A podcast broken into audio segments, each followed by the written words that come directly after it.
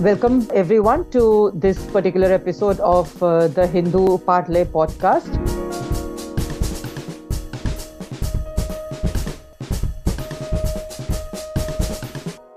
Today we are discussing on whether India is ready to host the 2036 Olympics or not. Uh, we have with us Manisha Malhotra, who's the head of sports excellence and scouting with JSW Sports. Uh, Manisha herself has been a renowned tennis player. She uh, participated at the Sydney Olympics in 2000 and uh, was a silver medalist at the Busan Asian Games in 2002. Manisha is also a recipient of the International Olympic Committee's Women in Sport Award World Trophy in 2012 for her contribution to women in sports. Welcome, Manisha. Thank you so much, Uthra. we also have uh, Norris Pritam, who's a veteran journalist uh, of over three decades experience. He's covered six Olympics, starting way back in Atlanta in 96. He's covered seven Asian Games, the Commonwealth Games, the World Athletic Championships, and he's been a middle distance runner of renown himself. So, welcome, Norris, to this uh, podcast. Thank, thank you, Uthra. Thank you, thank you so much for the kind words. We'll just go straight into the uh, main topic. Uh, if I start off with the most obvious and cliched question, if it may, uh, what exactly does hosting an Olympic entail, according to both of you? Why is it a prestige issue for nations to host one? What does it take to host an Olympics? If I might ask you that. Manisha, would you like to go first? Sure. Well, I think that uh, I think that from a from a sporting pi- point of view, uh, the Olympics are the pinnacle of of sport, and it is one of these. It has turned out to be one of these events that kind of then showcase not only your nation and and present it to the world, but also the soft power that comes be- before with it. I mean, you have all heads of state, you have different sports people, you like essentially for those 14 days the whole world is talking about your country. In the in the case of the olympics your, the city that where the olympics are being held. So it is a huge honor. It is a huge event. But an event with that size of uh, and that magnitude really kind of brings for, to the forefront not only the good of the nation but also magnifies the bad which which it becomes a double edged sword uh, hosting an olympics. Even even for seasoned countries which which have hosted multiple Olympics, there are always challenges. I mean, we saw what happened when Beijing hosted uh, the 2008 games. There was a lot of pushback and there was a lot of like negative publicity also even with paris and the bed bugs for for people who want to talk about what's happening lately so i think that there there is a lot of uh, advantages but it's it is a very tight rope to walk on Okay. Uh, uh, Norris, your take on this? I think I actually agree with what Manisha said. And uh, talking about the soft power, I think uh, as we run into Olympics uh, year after year, or, you know, these Olympic Games are also kind of a political statement. You know, if India manages to get the Games, and imagine the kind of the prestige or kind of you know uh, we get to hear in all, all as it is, uh, India is a global power right now, and uh, will go many folds up in that. So it's not just A versus B winning or losing.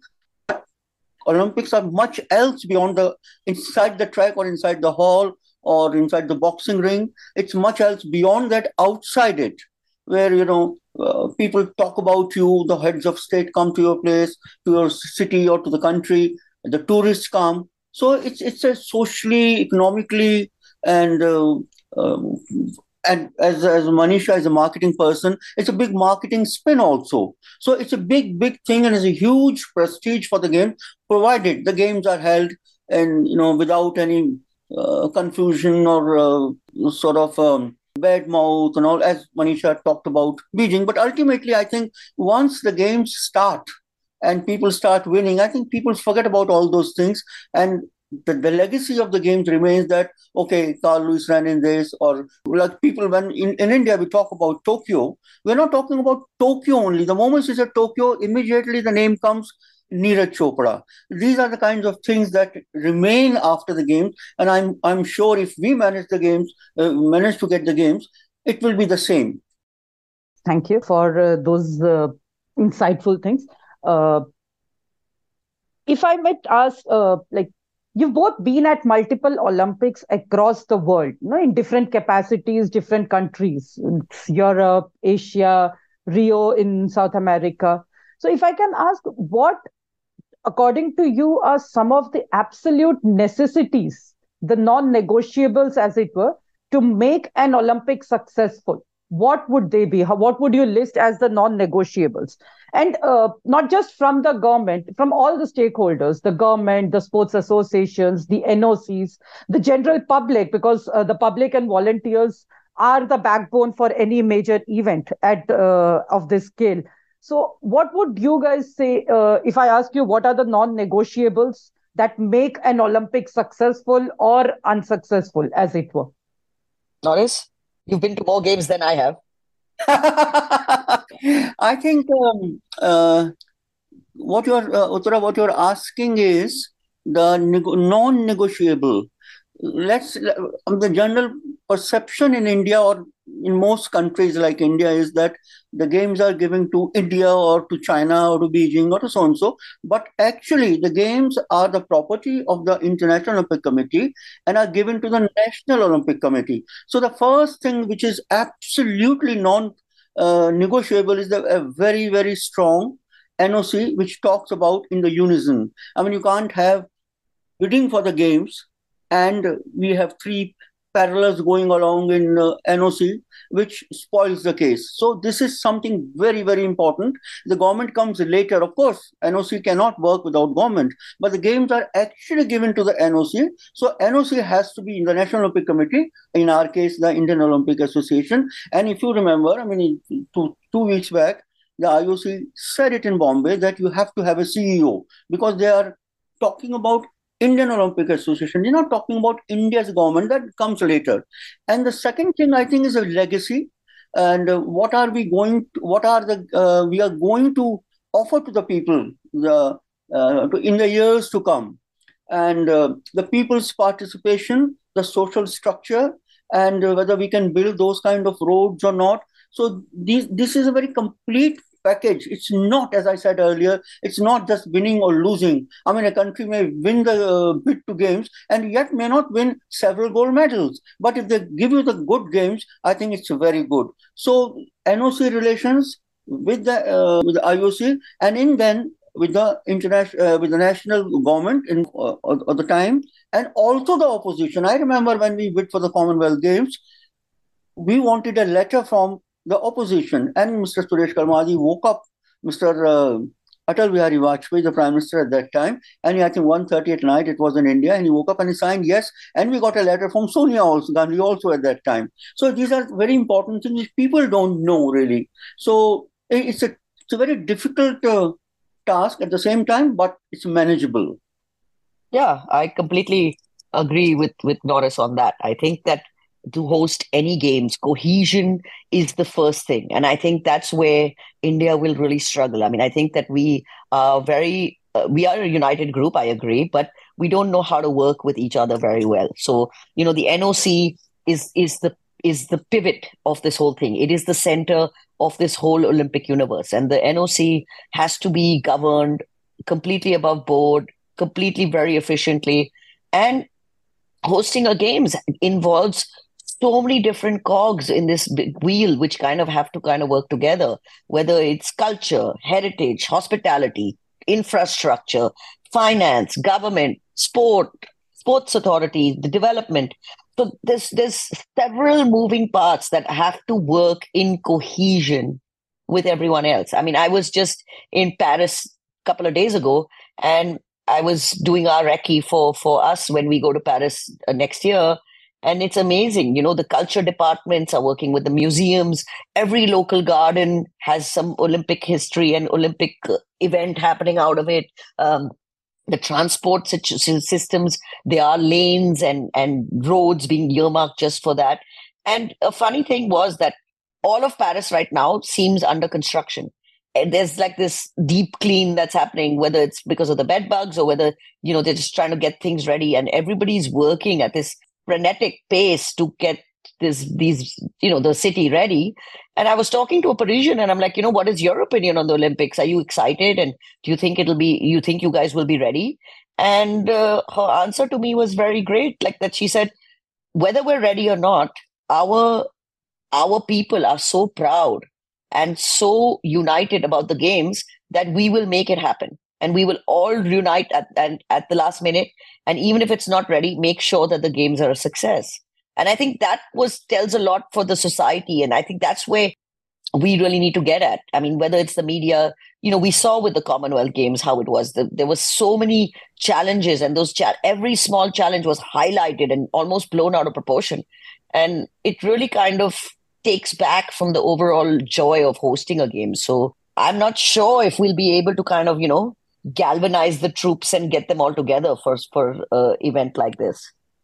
That's really uh, informative what you told about paris and the whole pride that people take in it. I'll come to the main question now like the main topic here that we were supposed to discuss. Are we ready to do it in 2036 is 13 years enough time to get everything in order? Because the kind of things that both of you have named the kind of things that you have listed it sounds easy but bringing about that change in terms of the mentality the civic sense the cultural aspect it it is not something that happens overnight. So you think we have enough time to get everything in order and be ready to host it in 2036 Uthra, 13 years you said is a long time. I will sort of little disagree on that 13 years for hosting the games is not a long time. It's a very, I mean, if you if you if you want to, even if you want to bid the games, you have to work right now to be make yourself presentable to bid the games. And uh, uh, to say that whether we are ready right now is is a, is a, I think it's not the right question to ask because we are not ready. Let's admit it. We, especially, and then it also depends on what city are you offering to the games. And as the buzz is uh, that Ahmedabad will be the city, I mean, do you think really think that Ahmedabad is ready for the games? No. Uh, it's it's not again. It's not just the stadium, as Manisha said. Hospitality. Imagine ten thousand people come, and uh, only the athletes and officials. So you need to have a, a top class. Um, uh, village for the games, and we are talking about 2036. That means we have to think in terms of 13 years uh, ahead we can't say okay we have a very good uh, stadium right now maybe when the games come and you say this is the stadium the the host cities um, uh, the selectors might say no this is not what we want this is a very ancient stadium very ancient village so you have to be very far sighted people have to think people have to be a professional. I mean, it cannot be done on a political level or CPWD or DDA cannot do this. You have to have specialists, marketing specialists. They can think what we can think about 13 years ahead the engineers and the scientists and everything and um, the roads the bridges and the connectivity and everything. So it is not the right question to say that or to ask whether we are ready or not but we have to start from now if even if we want to bid. And i think that is the crucial part. And unfortunately the ioc has now said that they have changed the rules a bit that instead of just one city you can have a twin city or to in regions or even to countries also. I mean, within the same region. If, suppose we say that we can uh, uh, a, a, country close by. Unfortunately or fortunately, the closest country would be Pakistan, which will not like to share with the games. So I think the onus will be on Ahmedabad if we bid for Ahmedabad. And Ahmedabad has to really work from right away. We have to do, it's not just stadium, a whole lot of things, hospitals, bridges, uh, flyovers, and uh, connectivity, internet connectivity. So so many things are there. So we are not ready right now. But even even if we want to bid, as I said earlier, we have to make ourselves ready for the bid. Yeah, I mean, I completely agree with that. I, I think that the answer obviously is not whether we're ready right now. That that's immaterial. Of course, nobody's ready. Even Paris today is not ready for an Olympics, but Paris will be ready in 2024 when the games are there. Now, again, uh, what Norris brings up is which city are you going to go with, and and I think that is a huge challenge because of the political landscape within the country and and how we kind of view sport and how each state views sport. So, if you ask me, you know, as of right now, that is the due diligence that happening. You know have the shortlisted of cities have the requirements and and kind of there are world consultants who who only consult to these big sporting events and start hiring a couple of those to see what the feasible they call feasibility consultants. I mean that's their job. So they can kind of you know give you a report which is which is unbiased and and unpolitical as to which city might be interesting to to host this but you know the the devil really is in the detail here and i think we need to start from small things. And if we just focus on sport which is where my expertise lies i would say um, the biggest issues obviously are governance. I think that Indian sport is governed very, very poorly. I think federations are all in disarray, barring one or two. I think the federations, people in federations do not have a concept of how to create their own wealth, don't have a concept of how to develop their own talent.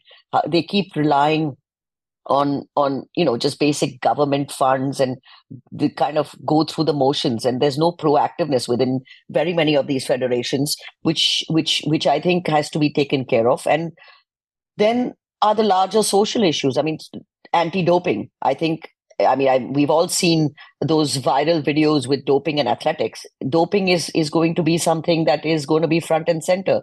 It is at a point now where it's growing immensely. It's prevalent. It's spreading like a disease through sport, and and these kind of issues have to be tackled before. I think our, our biggest rival for 2036 would be Budapest, and uh, I was in Budapest earlier this summer, so there If you look at where Budapest is in terms of sport and hosting a big event and, and all the facilities around that event versus even Ahmedabad, Delhi, Bhubaneswar, Chennai, Bombay, whichever city you want to take in India, it, we're not even in the same stratosphere.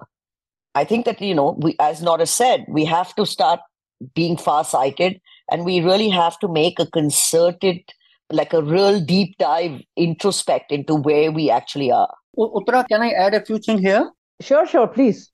You talked about uh, when you introduced me and you said I attended the Atlanta games. And I'll tell you one little incident that all 15 days we were busy covering the games and we're sitting in the main stadium. It was a beautiful stadium, but because of security concerns and all, we couldn't really roam about the stadium. So the, after the closing ceremony, we came back late at night.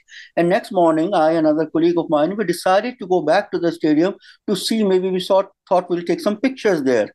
And when we reached after breakfast, we saw half the stadium, Atlanta main stadium, was already dismantled B- because the entire stadium, about 80% of the stadium was a nut and bolt technology. And three, three days after the closing ceremony of the game, they had a baseball uh, season starting there, and baseball is huge in America.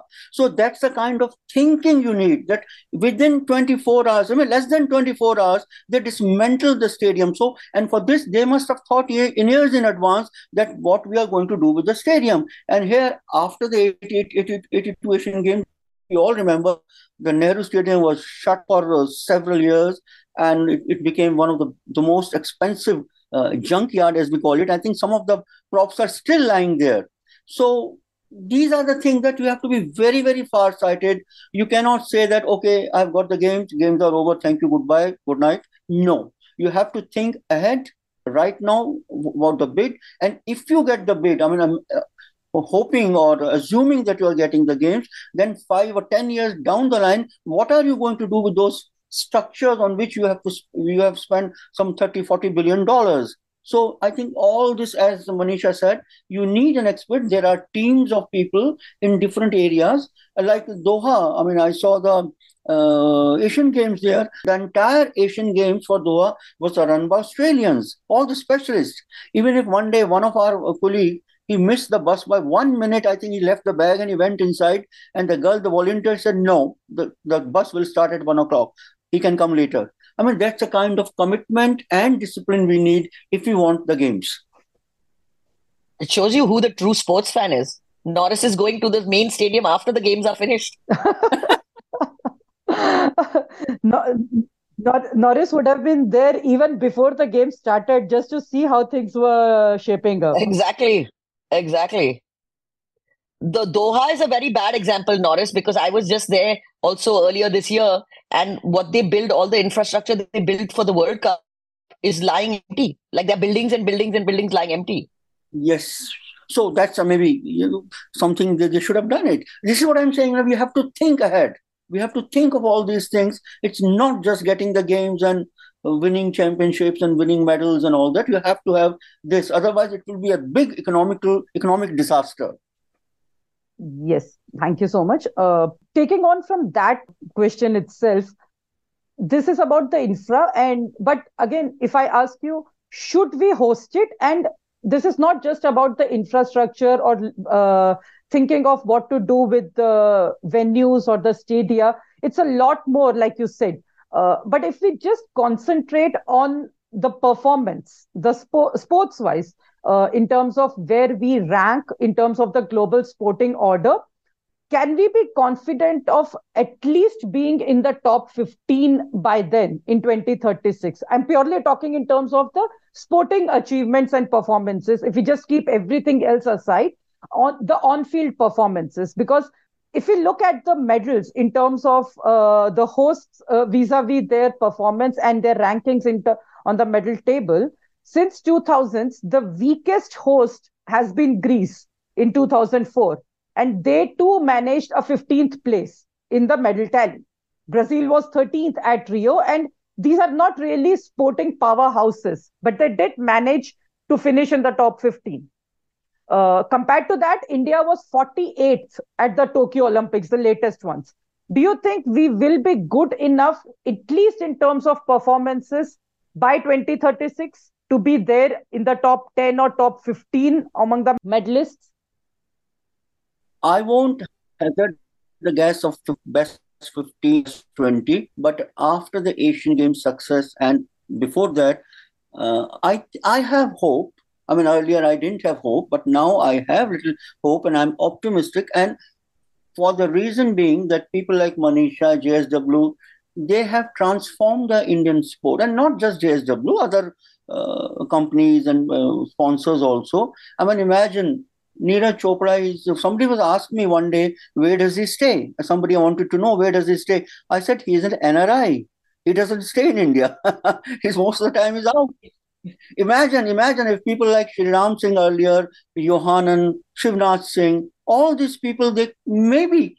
I'm not saying that they were better than uh, Neeraj, and uh, I'm not even saying that, but they could have done much better than what they did in the 1976 Olympics or 80 Olympics and all that. But all of them, and during the course of writing on book, I asked people, and the common thing was only if we had facilities. I mean, all, were all praised for Neeraj, but they say only if we had some facilities like Neeraj had, maybe we would have done much better. Imagine Ram Singh going to Montreal Olympic Games three days before the games, going to run in the tartan uh, synthetic track, and he was practicing outside the national stadium grass with the uh, water filled everywhere.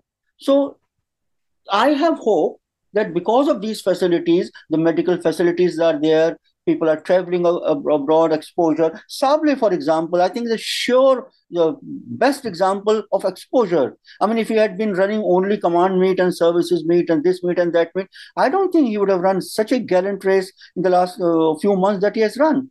I mean, hats off to him. He's run so well. He's a world class runner because of these facilities which were not given there earlier. So I'm quite hopeful that if, if this continues, and obviously it will continue because it has given us a lesson and uh, it shows that uh, Indians can do it. And I'm sure, I mean, there are uh, people in athletics, particularly because I was an athlete myself, I know there are people who train very, very hard. In fact, some of them train, overtrain. So there, there is no dearth of talent in India. The only thing is somebody has to nurture and support and give exposure at the right time, give the medical facilities which are being given to the athletes now. And I'm sure people will do well. If 15, 20 is not really, I can't say, but we will definitely do well. Manisha, because, yeah, because you are the head of uh, sporting excellence and scouting. So, so I don't mean to be the buzzkill here, but I I really don't. I mean, if I look at facts and not to be cynical, like I'm also very hopeful, and I think the hope is always there. But if you look at what the data is, and and let's just say 13 years from today, which is 2036, right? Let's look at 13 years prior. I mean, if we say 13 years prior would be what the last games, three games back, would be London or Beijing, and we won three medals there, right? In each of those. And then London was better with five. And then we come now to, to seven or eight. How many did we win in Tokyo? Eight, right? Seven. So I I mean, if you look, even if you double that tally and you say, okay, in, in 2036 we win 15, right? That's still not in the top 15 for starters. One. I think that what is an interesting perspective is we need to develop the sports where there are multiple medals cycling, athletics, swimming, rowing, kayak canoeing. Now, these are five sports where, barring athletics now a little bit, we're non existent. I mean, we don't, between us three sports fans, we can name three people in each of these sports. So, this is going to be the key. How quickly are we able to develop these sports to be able to even, let's say, get two medals out of each? I don't think you're going to be able to do that in 13 years, to be honest. I think that we'll have to start really young. And I think more like a 20 year horizon would be a more realistic one for these sports to be able to win on the Olympic stage. And I don't know why you should be top 15. I think the Olympics can also offer so much more. In India, as you see, you know, the one medalist that we have gets so much more recognition, like even the 100 gold medals from China don't get, or from America. So it doesn't, I don't think top 15 should be much of a benchmark, but yes, we would have to be comp- comp- like, you know, competitive across events and we would have to be able to kind of at least be in every final there is. Let's just say that way. Uh, okay, one final question, uh, closing statements, if I may call them. The IOC is big. We've talked about infrastructure and venues and white elephants and everything. The 82 example is in front of us. Even the CWG, although uh, to be fair, the C- a lot of venues in CWG are being used regularly now.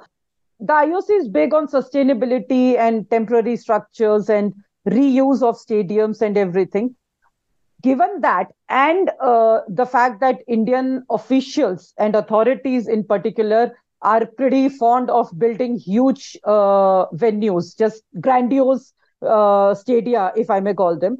How? What do you think India should uh, be looking at going forward if we do win that bid, and how should India progress, proceed in uh, developing the facilities?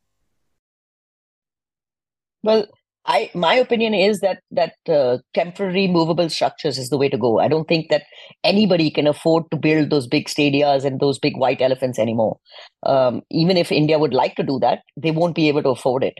And and as Norris said, that now it's tweaked where you can use several surrounding areas or even other countries, and we would need to do that. For for example, for Paris 2024, the surfing is happening in French Polynesia, which is near Tahiti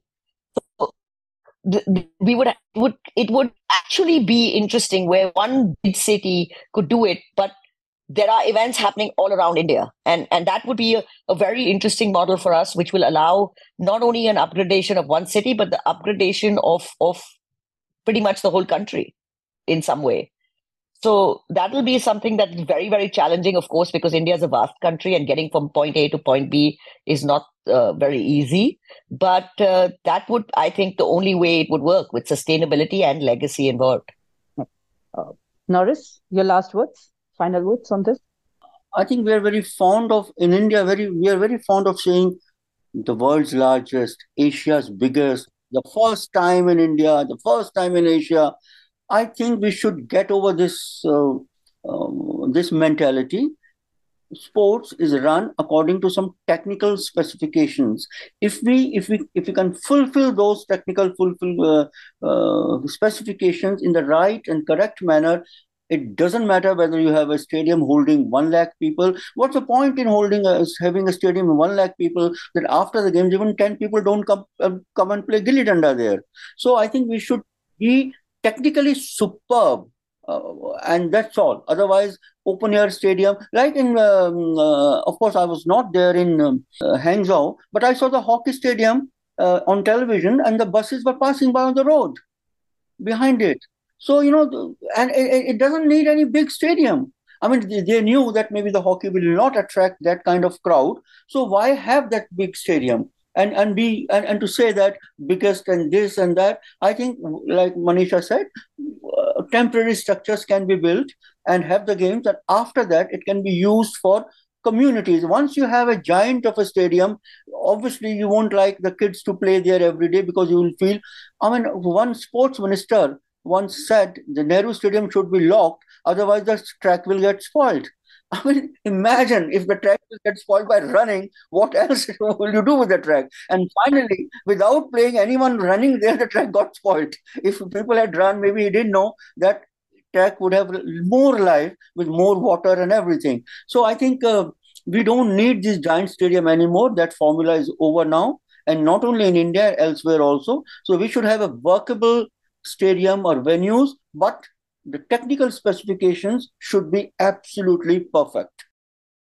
Thank you so much, both of you. It it was lovely and honestly, it was pretty uh, insightful and uh, informative listening to both of you. Uh, I really hope that the people who take these decisions in India also think on similar lines because otherwise we might end up with a lot more white elephants, like you said than we need or uh, we deserve. So, thank you so much, uh, both Norris and Manisha, for taking time out for the podcast. Have a good day. That's all. Thank you so much. Thank you very much. Thank you, Uthra. Yeah, thanks, Uthra.